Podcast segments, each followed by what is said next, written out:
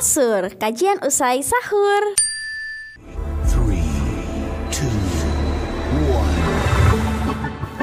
Radio Muhammadiyah dari Muhammadiyah untuk semua.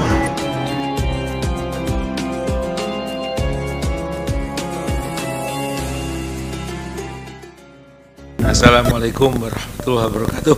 Bismillahirrahmanirrahim. Wassalatu wassalamu ala asyrul mursalin wa ala alihi wa ajmain. Saya akan gunakan kesempatan ini untuk berbicara dari hati ke hati selaku kader-kader Muhammadiyah tentang peran Muhammadiyah masa sekarang maupun masa mendatang teruta- terutama dari segi mungkin peran politik yang bisa kita mainkan.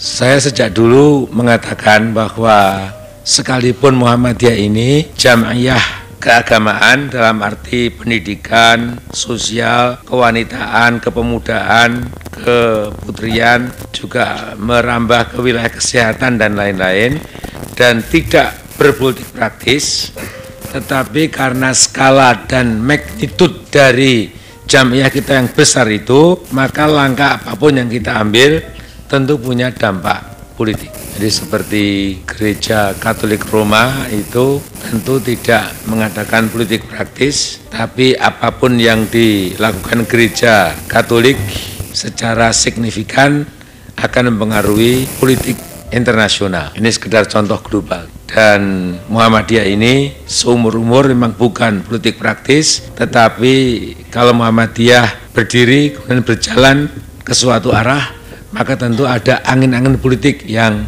kita bawa serta bersama dengan langkah-langkah kita itu. Nah, jadi yang pertama adalah satu kesadaran kita bahwa secara sadar atau tidak kita harus memahami bahwa gerakan kita ini punya implikasi politik yang menentukan buat kehidupan bangsa di masa-masa mendatang. Dan yang kedua, yang ini sering dikeluhkan oleh Pak Ketua kita Pak Syafi'i bahwa kadang-kadang pemahaman kita yang sedikit agak sempit karena kita tidak ada kaitannya dengan politik praktis, tidak ada kaitannya dengan power struggle, maka kita sama sekali putuskan dari dunia politik itu kadang-kadang menjadikan sementara kader kita itu memang menjadi ya mungkin tidak begitu peka dan tidak begitu terampil dalam mengikuti dinamika politik nasional. Mungkin untuk mengatakan sebagian kader kita itu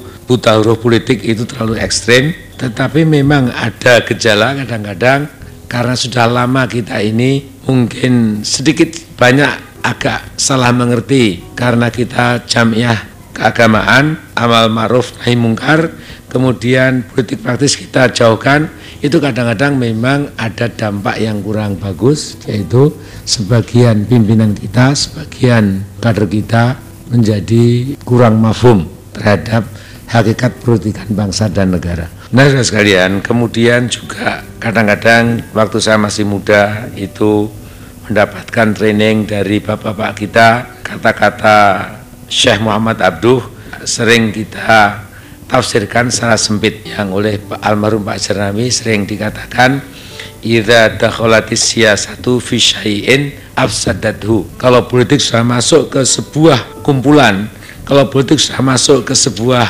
eh, organisasi pasti akan merusak. Sehingga kata-kata ini kalau ditafsirkan agak sempit memang kita betul-betul emoh politik dan nanti politik ditunggangi orang lain, diarahkan orang lain, kita jadi penonton yang akan jadi bumerang buat kita sekalian.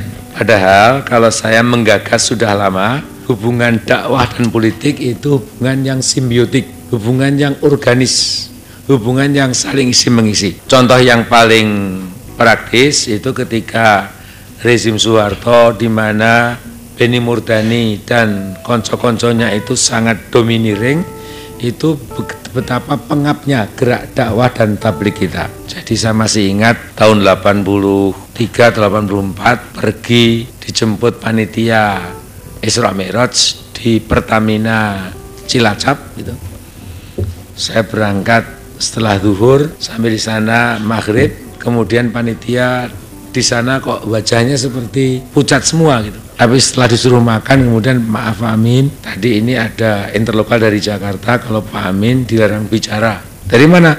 Ya pokoknya pejabat. Pejabatnya siapa? Dari Bakin Pak. Terus karena saya tamu yang baik ya sudah nggak apa-apa gitu. Anda nggak usah kecewa, saya pulang gitu. Padahal dua ribuan kursi ditata rapi. Kemudian bagaimana dulu kita ingat politik yang tidak kondusif dan tidak friendly, tidak bersahabat pada dakwah itu juga bisa mengganggu dakwah dan tablik kita. Dulu ada terkenal sekali blacklist 200 tokoh Islam. Ada nama-nama Imaduddin, ada Fuad Amsari, ada Syafi'i Marif, ada Amin Rais, Alhamdulillah ya. Tapi bahkan ada Kiai Ali Maksum Kerapia dan hebatnya Pak Air Farudin di situ. Juga termasuk almarhum pelukis siapa namanya dulu? Pak Sadali. Ya. Dimasukkan Pak Air dan Pak Sadali itu ke situ saya kira keterlaluan. Kalau masukkan Imaduddin Safi itu memang ya harus dicurigai mereka itu gitu. Jadi ya kalau saya agak keterlaluan juga sesungguhnya itu. Saya sekalian. Nah, tetapi itu zaman dulu ya untuk menunjukkan betapa politik itu sebenarnya payung, political umbrella. Politik itu tidak bisa diremehkan, ah peduli amat peduli. Pokoknya kita pendidikan, kita kesehatan, kita santunan sosial, kita ya apa tapak suci, kita Hizbul Waton, kita Aisyah Nasihatul Aisyah pokoknya itu penafsiran yang keliru karena hubungan antara dakwah dan politik itu adalah hubungan yang simbiotik mutualistik. Ya, istilah teknisnya. Dan ketika order baru mulai switch banding setir memberi ruang gerak buat umat Islam untuk melaksanakan syiar Islamnya itu kan juga lantas suasana dakwah menjadi cair. Kuliah subuh tidak ditunggu intel, kemudian training-training anak kita di Kaliurang tidak lagi ditunggu intel dan lain-lain. Padahal dulu saya ingat kalau IMM atau uh, ya teman-teman kader kita ke Kaliurang itu sudah ditongkrongi intel ya intel lulusan SMP atau SD itu. Terus dikasih gudang garam oleh Pak Said itu kasih gudang garam uang 25 ribu berapa pulang aja pak mau nggak ada apa-apa ya pak terima kasih itu ya. jadi apa ya tapi, tapi itulah apa kadang-kadang begitu begitu mencengkamnya keadaan itu sekedar training anak-anak muda saja di Inteli yang seolah-olah memerobohkan negara malahan saya masih ingat bagaimana pertemuan cendekiawan muslim Indonesia itu di kota gede itu dibubarkan. Sudah bilang Pak Safi'i, saya tidak memastikan itu. Tapi suasana seperti ini kira-kira memang tidak positif. Pak Safi'i daripada kita ikut ke kota gede rapat masjid tablik Muhammadiyah. Oh enggak masa ini kan penting itu. Pak nanti kalau di sana dibubarkan kita malu. Kalau yang bubarkan let call masih mending lah. Itu kalau cuma sersan atau apa kopral itu kan repot itu. Di situ ada Imaduddin ada Fuad Amsari ada AM Saifuddin ada Syafi'i Marif ada lain-lain. Baru mau rapat kemudian ada polisi gitu. Ya pangkatnya cuma balok dua pak. Terus bapak dimohon bubar sampai saya waktu itu Imaduddin datang paginya itu masa sudah tahu ya? Gitu. Loh saya nggak tahu pak. Cuma saya ini karena ilmu sosial jadi agak jeli gitu. Pak Imaduddin kan insinyur cuma ngelujur saja gitu. Jadi ya saya bisa membaca itu. Jadi anda belum tahu saya belum tahu demi Allah tapi kira-kira ini kan suasananya kita sedang diintai diawasi diikuti. Jadi kalau dibubarkan tuh member saja itu Nah kemudian Pak Safi paginya gimana Pak? Bubarkan? Iya dibubarkan oleh prajurit yang cuma pangkat rendah gitu ya. Nah jadi ini sekedar flashback dulu. Memang dulu pernah ada suasana politik di mana karena suasana politik itu tidak friendly, tidak kondusif, tidak encouraging, mendorong buat perkembangan syiar dan dakwah Islam, maka kita merasa betapa kita sebagai umat Islam seolah-olah menjadi second class citizen, warga negara kelas 2, sekedar mau pengajian saja harus minta izin dan lain-lain. Saya juga pernah agak marah, sekedar mau kasih pengajian di Magelang itu dimintai surat izin mubalik. Jadi Pak Amin ini Kodim Magelang meminta SIM surat izin mubalik itu. Apa itu? ya pokoknya keterangan dari Departemen Agama Jogja kalau Pak Amin orang baik-baik saja jadi saya ngatakan udahlah nggak usah gitu saya mau datang tanpa SIM tapi kalau harus pakai SIM saya nggak mau gitu karena kita jangan mengalah padahal itu. Berani nggak? Ya kalau Pak Amin berani saya juga berani gitu. Kemudian ternyata juga ya apa nggak ada apa-apa setelah kita kita apa kita kita berani ya mungkin dicatat direkam dan lain-lain. Nah alhamdulillah saya sekalian sekarang memang sudah berubah suasananya. Sekarang ketua MPR-nya mantan ketua Muhammadiyah, kemudian ketua DPR-nya mantan ketua PBHMI, lantas presidennya itu mantan ketua PBNO itu yang sampai sekarang dia masih kadang-kadang terkejut kok iso jadi presiden gitu ya. Jadi apa e, masarnya masih masih belum habis-habis itu hiranya itu. Kemudian ini ini menunjukkan bagaimana suasana memang sudah berubah secara kualitatif dan ini tentu e, merupakan usaha kita bersama. Kalau Pak Insinyur AM Lutfi dari Dewan Dakwah itu pernah punya paper yang ditulis banyak sekali tetapi kesimpulannya itu sederhana, kesimpulan anak SD yaitu kalau umat bersatu itu banyak yang bisa kita kerjakan dan banyak yang kita bisa raih. Tapi kalau umat cerai-berai sedikit yang bisa kita lakukan dan banyak masalah yang bisa kita panen alias kita makin semrawut. Nah karena itu sudah sekalian Muhammadiyah kita ini sesungguhnya berkembang secara dinamis dari zaman ke zaman berbeda-beda. Dan untuk sejarawan seperti Pak Syafi tentu bisa mendungeng lebih tajam lagi. Bagaimana ketika situasi Jepang ketika politik juga sangat sensitif. Kemudian tokoh kita seperti Pak almarhum Ki Bagus misalnya itu juga membawa Muhammadiyah ke suatu pencak silat politik yang anggun gitu. Kemudian bagaimana ketika Mas Mansur dengan empat serangkainya itu juga sebenarnya juga memainkan kartu politik tanpa merubah jati diri dari Muhammadiyah. Bagaimana ketika Kiai Badawi itu menghadapi tembok besar Orde Lama, ya untuk menyelamatkan Muhammadiyah harus berkelit ya supaya Muhammadiyah kita selamat karena kalau menabrak mungkin kita yang hancur. Waktu itu betapa fitnah pada Muhammadiyah dianggap Pak Badawi sudah sell out, sudah masuk istana, jadi kiai istana dan lain-lain. Saya sampai almarhum Pak Azhar begitu pulang dari Mesir 10 tahun mendengar fitnah seperti itu tidak percaya sehingga begitu sampai di Jogja setelah subuh itu langsung ke rumah Pak Badawi. Ternyata rumah Pak Badawi kursinya masih kursi yang 10 tahun yang lalu ditinggalkan itu. Belum berubah. Kursi tamunya itu loh ya. Tidak ada apa-apanya gitu. Jam dinding juga teklak teklek teklak teklek gitu ya. Kemudian ya masih seperti itu jadi tidak mungkin lantas sudah menjual Muhammadiyah untuk keduniaan itu. Sehingga Pak Azrul Mas Amin begitu saya langsung ke tempat Pak Badawi begitu lenyap seluruh fitnah-fitnah terhadap Muhammadiyah itu. Nah jadi maksud saya Muhammadiyah pada zaman Pak Badawi, zaman Pak Yunus Anis berbeda dengan zaman Ki Bagus, berbeda dengan zaman sebelumnya. Dan tentu Muhammadiyah pada zaman Pak AR berbeda dengan zaman kita-kita ini.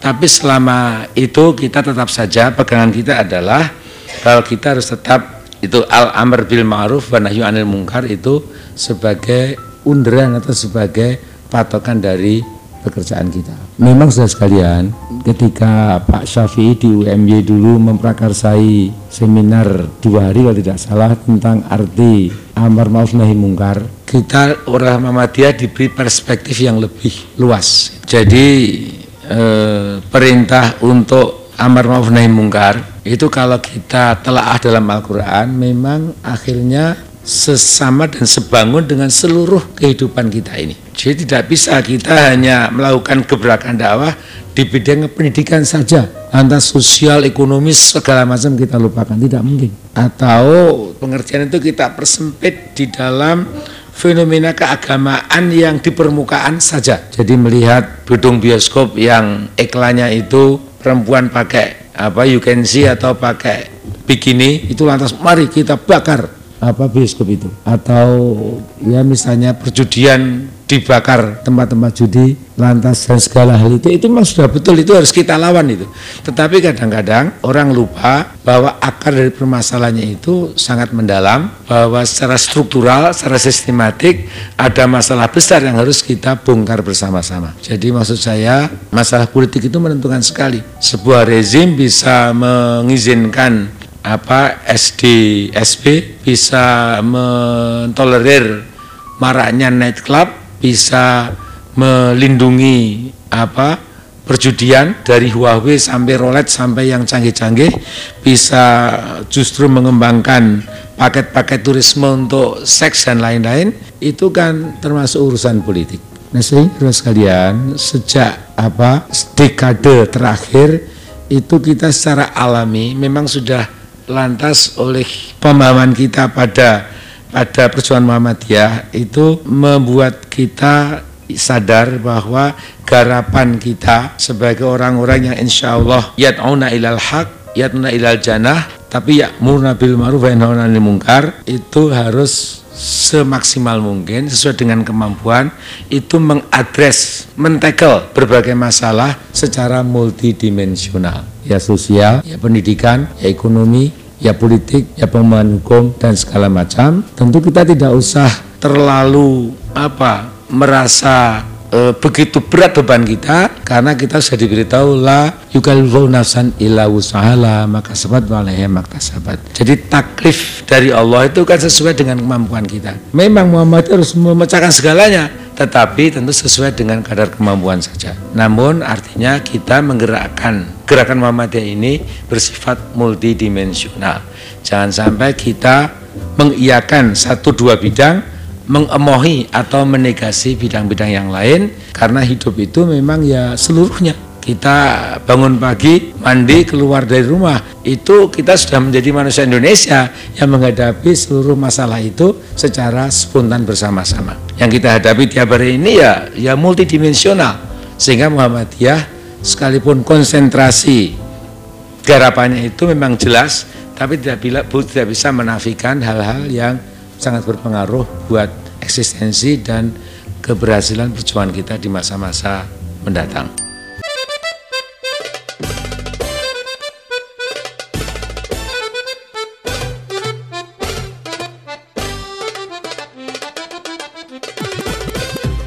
wabarakatuh Radio Muhammadiyah dari Muhammadiyah untuk semua Assalamualaikum warahmatullahi wabarakatuh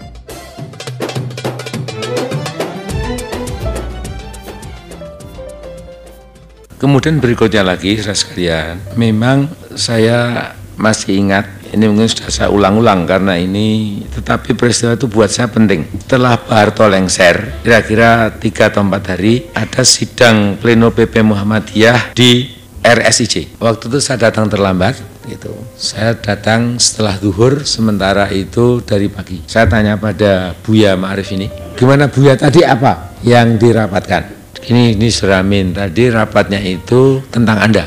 Jadi ketua kita ini mau diapakan? Dia sudah relatif berhasil menggerakkan ya mahasiswa dan lain-lain itu secara bersama-sama. Paling nggak bukan salah, saya satu dari sekian banyak orang yang berhasil melengsarkan rezim Orde Baru itu. Nah lantas sekarang ketua PP ini mau ditarik kembali kandang Muhammadiyah atau dilepas sampai takdir Allah menentukan. Nah kalau waktu itu argumen Pak Syafi'i yang didukung Pak Rusdi Hamka, Pak Trisno Modam, mungkin juga Pak Rosat Saleh dan lain-lain itu terus saja. Jadi ini si Amin sudah ada di tengah, biar saya terus gitu. Mengapa tidak? Tapi ada juga dua tiga teman PP yang tidak kembali ke kandang saja. Cukup itu setelah itu biarlah orang lain yang mengambil alih. Kita sudah sampai sekian saja sampai tahapan suksesi. Kemudian mundur orang lain bisa suruh mengerjakan. Nah terus Pak Safi di kamar PP yang sekarang sudah ada AC-nya itu dulu belum ada itu. dulu kita kan sempit selalu dengan Pak Safi ini. Pekerjaan kita kalau malam ngobrol dari yang penting-penting, masalah strategis, masalah begitu tidak strategis kadang-kadang juga dibicarakan sampai masalah makanan dan lain-lain. Nah, waktu itu ini Bung Ma'arif tanya, Bung Amin, Anda sendiri bagaimana? Terus apa comeback to Muhammadiyah? Pak Safi kalau dalam citra pewayangan itu ada istilah ojo tinggal gelanggang colong pelayu. Jadi jangan lari dari medan sementara belum selesai. Ini kalau seperti meruntuhkan rumah terus ditinggal tidak mau bangun itu kan juga lucu. Jadi Pak Safi kalau saya boleh terus terang kita coba deh. Saya sebagai anak Muhammadiyah akan terus nanti terserah Allah gitu. Kalau memang ini kita itu kan cuma wayang dalangnya kan di langit sana gitu ya. Jadi jadilah wayang yang baik mudah-mudahan nanti terserah bagaimana. Nah tapi saudara sekalian di balik keputusan saya meninggalkan kursi ketua yang sudah amat muktamar sampai tahun 2000 ini. Tapi saya kira dengan prinsip ya masoleh mursalah atau apa pun saya kira bisa dimengerti kalau saya step down kemudian Pak Syafi ini harus mengendalikan gitu. Dan saya tetap juga jadi anak buahnya Pak Syafi jangan lupa itu. Itu saya pikir memang ada keyakinan bahwa pada akhirnya kita tidak mungkin ya akan menggapai tujuan kita. Membangun masyarakat utama masyarakat islami masyarakat yang diridhoi Allah. Kalau political structure kalau state structure kalau struktur kenegaraan dan elit penguasanya itu sekali lagi tidak kondusif dan tidak membantu apa yang kita cita-citakan sehingga ketika seminggu setelah Pak Syafi ketemu Gus Dur di kantor PBNU di mana waktu itu Pak Syafi'i ngomong eh apa apa? Gus Dur ngomong pada Pak Syafi'i ingin jadi presiden. Terus seminggu kemudian ketemu dengan saya di PP Muhammadiyah saya tanya Gus Dur, Anda beneran nggak mau Iya Mas Amin, cuma gimana caranya? Kalau gimana caranya, itu saya kira kalkulasinya itu 50-50. Waktu saya katakan ada 50-50 chance, ada perhitungan ya separuh-separuh lah. Jadi tidak tertutup kemungkinan itu. Terus apa waktu itu kemudian press conference gitu, saya mengatakan ya saya dicalonkan Mas Amin ini jadi presiden, karena itu ya saya terima itu. Sekalipun saya tetap mendukung Mbak Megawati soal pencalonannya tapi tidak memperjuangkan loh. Itu waktu itu sudah ada kemajuan waktu itu. Nah lantas dari sana itu kemudian terus saya juga ingin mengungkapkan mengapa kita mengambil langkah seperti itu. Ketika pagi-pagi di Ciganjur itu ngomong-ngomong ketika memang Gus Dur itu memegang bahasa ya ini Mas Amin saya bisa begini ini karena Anda mengalah. Kalau di antara kita nggak ada yang mengalah ya kita nggak dapat apa-apa. Karena Mas Amin mengalah saya sekarang bisa terangkat. Jadi waktu logikanya Gus Dur itu saya kira memang betul. Itu kalau saya juga no saya juga akan maju sendiri gitu. Dia maju sendiri kita dua-duanya sampiuh Sambil itu bahasa Jawa, bahasa Indonesia belum ada. Sambil itu dua-duanya gagal, dua-duanya gagal. Karena itu, tetapi mengapa saya mengalah? Kadang-kadang juga orang nggak tahu Pak Amin kan lebih mungkin juga lebih memenuhi kriteria. Itu masa Pak Amin nggak maju? Mengapa malah malah Gus Dur gitu? Eh saya ini kita sekarang berpikir dalam tataran keumatan. Yang saya ini lepaskan di baju semua ini, kita berpikir dalam level keumatan dan kesantrian ini. Jadi presiden kita itu yang pertama abangan namanya Bung Karno, kedua abangan lagi namanya Pak Harto. Yang ketiga Pak Wi ini ya santri tetapi belum lama jadi santri gitu ya. Baru sepulang dari Jerman masuk Ijmi dia jadi santri. Sebelumnya kan nggak jelas juga gitu ya. Dan ini adalah sebuah usaha untuk menghancurkan mitos bahwa seolah-olah yang mampu jadi presiden itu hanya Jawa Abangan. Yang santri paling-paling menak lah ya. Menak kemudian mensos kemudian ya men-men yang di pinggiran itu. Dulu men di kan nggak pernah Muhammadiyah. Muhammad itu kan jelas lebih kuat dari taman siswa lebih punya hak historis untuk jadi menteri pendidikan. Tapi kan selalu itu Sumantri Bojonegoro Priyono kemudian Nogro Sutanto Broto Susanto kemudian Daud Yusuf tapi yang sangat ateis gitu. Dan Yuwono Sudarsono dan lain-lain. Kan baru sekarang ini ya anggota PP jadi ketua dikti jadi jadi apa jadi Menteri Pendidikan. Waktu itu memang saya katakan Gus Dur, ini kalau saya mengajukan Anda, itu karena saya berpikir jauh. Mari kita runtuhkan mitos politik yang nggak benar. Seolah santri nggak mampu jadi RI nomor satu. Kalau Anda berhasil Gus Dur, nanti anak cucu kita tuh sudah tidak terbebani. Jadi nama Sutejo jadi presiden juga pantas, tapi nama misalnya Abdul Rozak juga pantas. Nama Suharmoko jadi presiden juga pantas. Gitu tapi nama Abdul Jabir atau Abdul Muhaimin juga pantas. Itu penting Gus. Iya Mas Amin saya paham itu. Bakal anda nggak paham anda nggak cerdas itu ya. Sekalian. Jadi kemudian dia begitu lantas kan menggelinding ya. tetapi ingat ini hubungannya dengan tugas saya bicara peran kita di bidang politik itu. Nah kemudian memang ya politik itu sesungguhnya kalau dalam istilah yang elementer politik itu bersangkutan dengan proses who gets what when and how. Jadi kalau kita belajar ilmu politik, teks politik, halaman pertama, apakah politik itu? Politik itu adalah semua kegiatan masyarakat yang menyangkut who gets what, when, and how. Siapa mendapatkan apa, bagaimana, dan kapan. Walaupun ini pengertian sekuler itu. Karena kalau secara Islam, politik itu adalah perkara who gets what, when, how, and why. Jadi why itu amat sangat penting. Inamal a'malu biniat. Itu itu why mengapa Anda terjun ke sini? Mengapa? Itu itu hanya orang beriman tuh. Tetapi kalau tidak ada why-nya jadilah sekularistik, hanya keduniaan, hanya materi semata-mata. Nah sekalian, karena itu Muhammadiyah ini memang fenomena bangsa yang sangat besar sebelum merdeka pun sudah sangat hebat itu. Dan sekarang kita harus memainkan secara indirect itu hal-hal politis gitu yang nanti kembalinya itu menguntungkan jalan Muhammadiyah ini. Jadi saya dulu pernah di ojo-ojoi teman-teman. Pak Amin, Pak Syafi itu kan sahabat Anda. Beras seperti apa saudara kandung.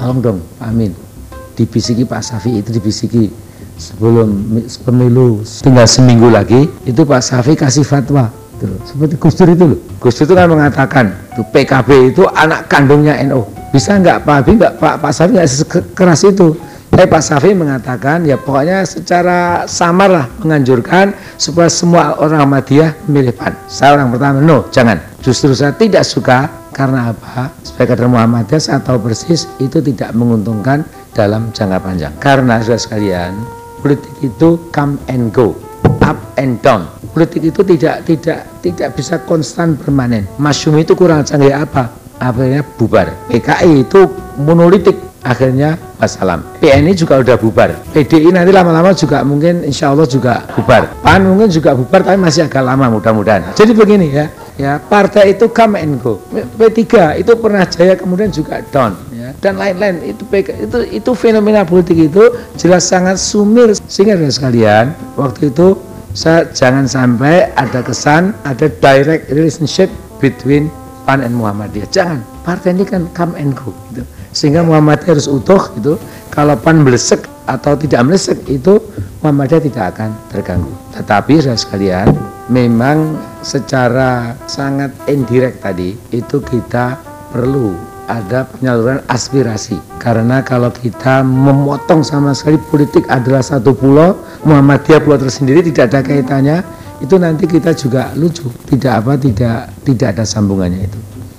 Nah karena itu sekalian, saya ingin mengatakan di sini bahwa Muhammadiyah kita ini perlu memang canggih ya, dalam melihat masa politik nasional ini. Dan tentu di Muhammadiyah ini ada yang di PAN, di PBB, di P3, di Golkar, di Partai Keadilan itu sehat saja itu saya sehat fenomena yang sehat itu cuma kader-kader Muhammadiyah memang harus tahu bahwa pada masalah-masalah krusial itu kita tahu kalau struktur politik ya, atau struktur kekuasaan itu amat sangat menentukan nasib kita di masa mendatang. Karena itu saya ingin sebelum kita tanya jawab ingin menarik salah satu kesimpulan adalah bahwa politik ini bukan barang haram. Kemudian kalau politik itu kita dekati secara agamis, secara moral, tidak menjadi dirty game, ya, tapi menjadi noble game, tidak menjadi politik yang kotor dan terkutuk, tapi politik yang anggun, yang penuh moral, itu mengapa tidak?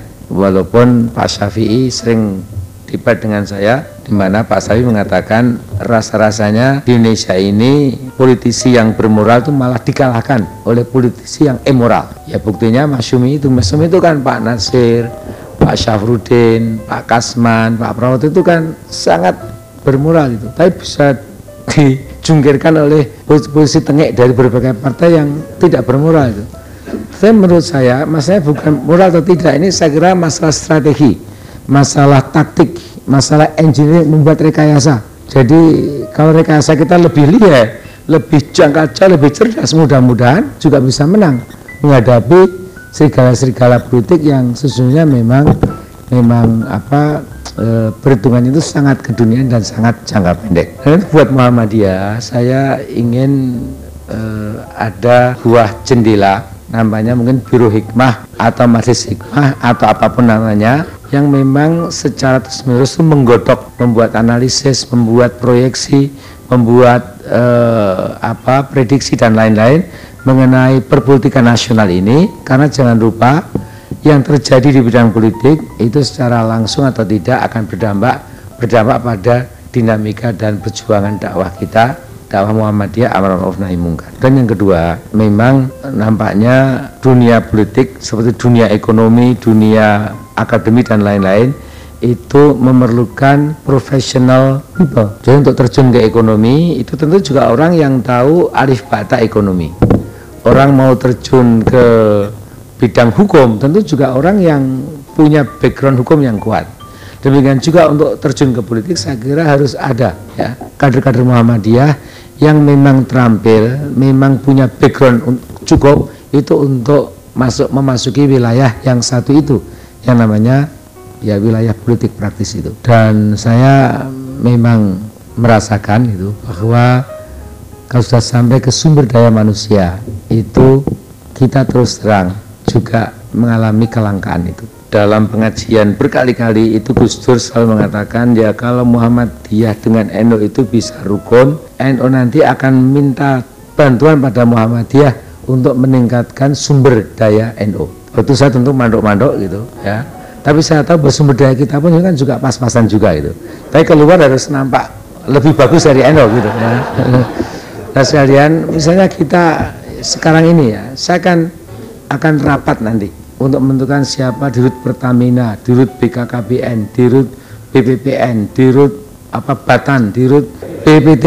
Kalau saya melihat sebagai mantan utama dia, kader-kader kita itu juga agak celinguan. Juga cari misalnya Pak Amin, dia punya nggak orang yang bisa mengganti Glenn Yusuf dari kalangan Muhammadiyah. Gitu. Saya lihat dalam Harjo ekonom, tetapi untuk ke sana mungkin belum pas lah. Kemudian Mas Mas Wiratmo terlalu muda. Kemudian ya saya lihat yang kira-kira memang punya tulang ya yang akan memegang 600 triliun yang akan bicara dengan JP Morgan dalam bahasa Inggris yang fasih dengan Stanley Hoffman dengan ini itu saya agak selinguan ya, masih masih kurang. Amin ini kita mau merombak eh, BPT itu.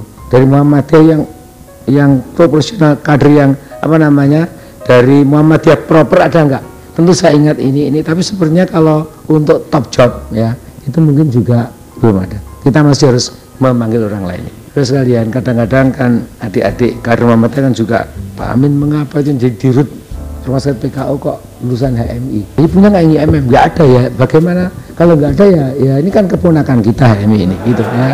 Jadi kalau anak kandung belum ada ya apa boleh buat? Kadang-kadang dari PI ya kita ambil tuh. Kalau sudah ada anak kandung kita ngapain untuk punaan-punaan itu kan secondary saja. Tapi kalau tidak ada ya tentu punaan-punaan ya kita rangkul lah gitu.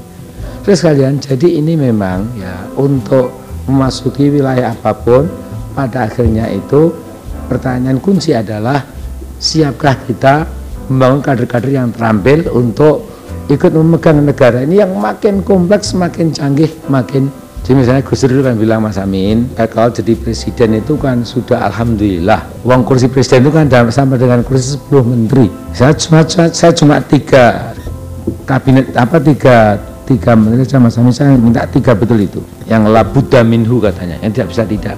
Apa Gus Dur itu? Pertama Menteri Luar Negeri, Menteri Agama, dan Menteri Pendidikan. Saya bilang, eh Gus Dur, kalau Menteri Agama udahlah itu memang sepertinya Anda merasa historis adalah itu anda boleh lagi luar negeri saya luar negerinya? Itu harus siap saya pikir ya udah bisa itu. Usul tapi kalau menteri pendidikan itu labuda harus dari Muhammadiyah. Labuda sama menteri keuangan. Itu harus dari dari kita yang menentukan. Ya udahlah apa jadinya Mas Amin katanya. Apa kata anda aja lah gitu tapi waktu itu Gus Mas Amin kalau misalnya orang NU disuruh mengisi departemen-departemen mana ada kita nggak punya Mas Amin? Saya kira sesungguhnya kalau kita mau jujur kita kan nggak juga nggak siap juga gitu. Cuma tampilan kita itu kan harus iya kalau Muhammadiyah emang lebih banyak saya bilang gitu ya. Jadi apa tapi tapi saya kira agak lebih banyak ya. Karena saya saya pernah berbicara sama Rizal Panggabian Mas Rizal saya lihat ini kader-kader NU itu kok makin melejit ya makin aktif di mana-mana sebenarnya kita akan dikalahkan. Oh enggak Mas Pak Amin enggak mungkin itu. Kalau kader Muhammad itu lebih banyak gitu. Hanya memang yang pakai baju Muhammadiyah yang betul-betul mau aktif ya seperti Pak Sawi saya, Mas Riza, Pak Mursidi itu memang mungkin tidak terlalu banyak. Tapi kalau misalnya kita Gajah Mada, kita tanya ada berapa PhD holder Gajah Mada? Katakanlah ada 200 dokter itu.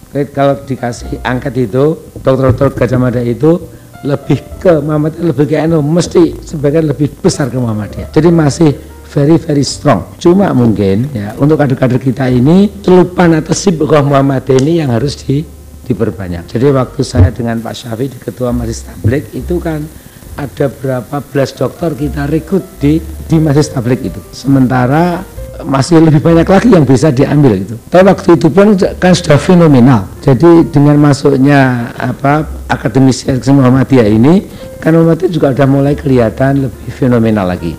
Nah karena itu saya ingin sebentar jawab, ingin mengunci dengan satu pernyataan spontan saja bahwa kita harus pelihara Muhammadiyah ini seperti yang orisinal itu yang tidak usah menggeluti politik praktis seperti NO itu sehingga nanti up and down-nya juga terlalu terkait itu namun pada saat yang sama jangan sampai kita menganggap practical politics itu sesuatu yang haram atau tabu karena hubungan antara dakwah dan politik itu hubungan yang organis, yang langsung, yang fungsional. Yang kalau di sini hubungan politiknya itu betul-betul mendorong, encouraging, maka dakwah pun juga akan lebih terdorong. Karena itu mengadakan muktamar ini barangkali saya kalau boleh usul jendela politik yang namanya biru itu di, harus betul-betul diperhatikan, diperkuat itu supaya kita tidak canggung itu. Dan kalau saya boleh memberikan optimisme saya, kalau nanti misalnya Aceh sudah reda, Irian Jaya tidak bergolak lagi, Maluku jadi tenang lagi, insya Allah itu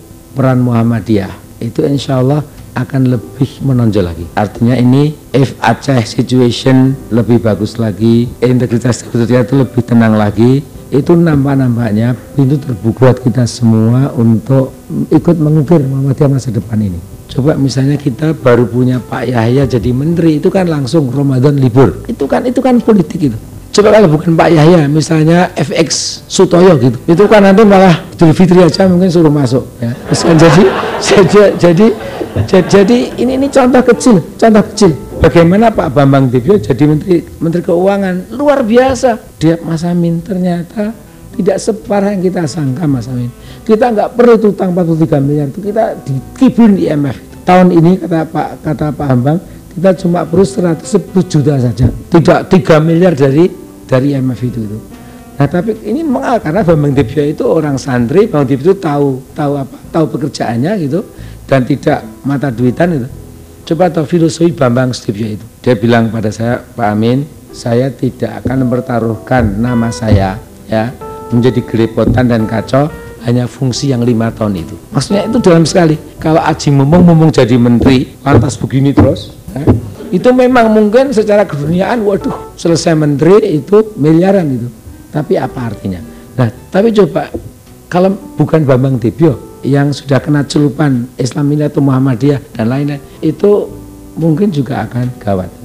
Nah karena itu sekalian itu politik itu jangan diremehkan itu karena baru baru kita baru satu dua gelintir saja itu kan sudah sudah ada titik-titik cerah gitu. Apalagi kalau nanti lebih banyak lagi ya betul-betul kaum santri, santri Muhammadiyah, santri NU, santri HMI, santri mana-mana ini bisa lebih kuat lagi itu akhirnya ya mudah-mudahan masa depan bangsa ini lebih bagus lagi. Terakhir sekali dalam sebuah omong-omong di Masjid Tablik sekian tahun yang lalu Pak Safi itu membuat pertanyaan buat kita semua. Sesungguhnya kita ini sebagai kaum Muhammadiyin berani nggak ikut berkuasa? Kalau jawabannya ya ya mari kita usahakan. Tapi kalau tidak ya tadi.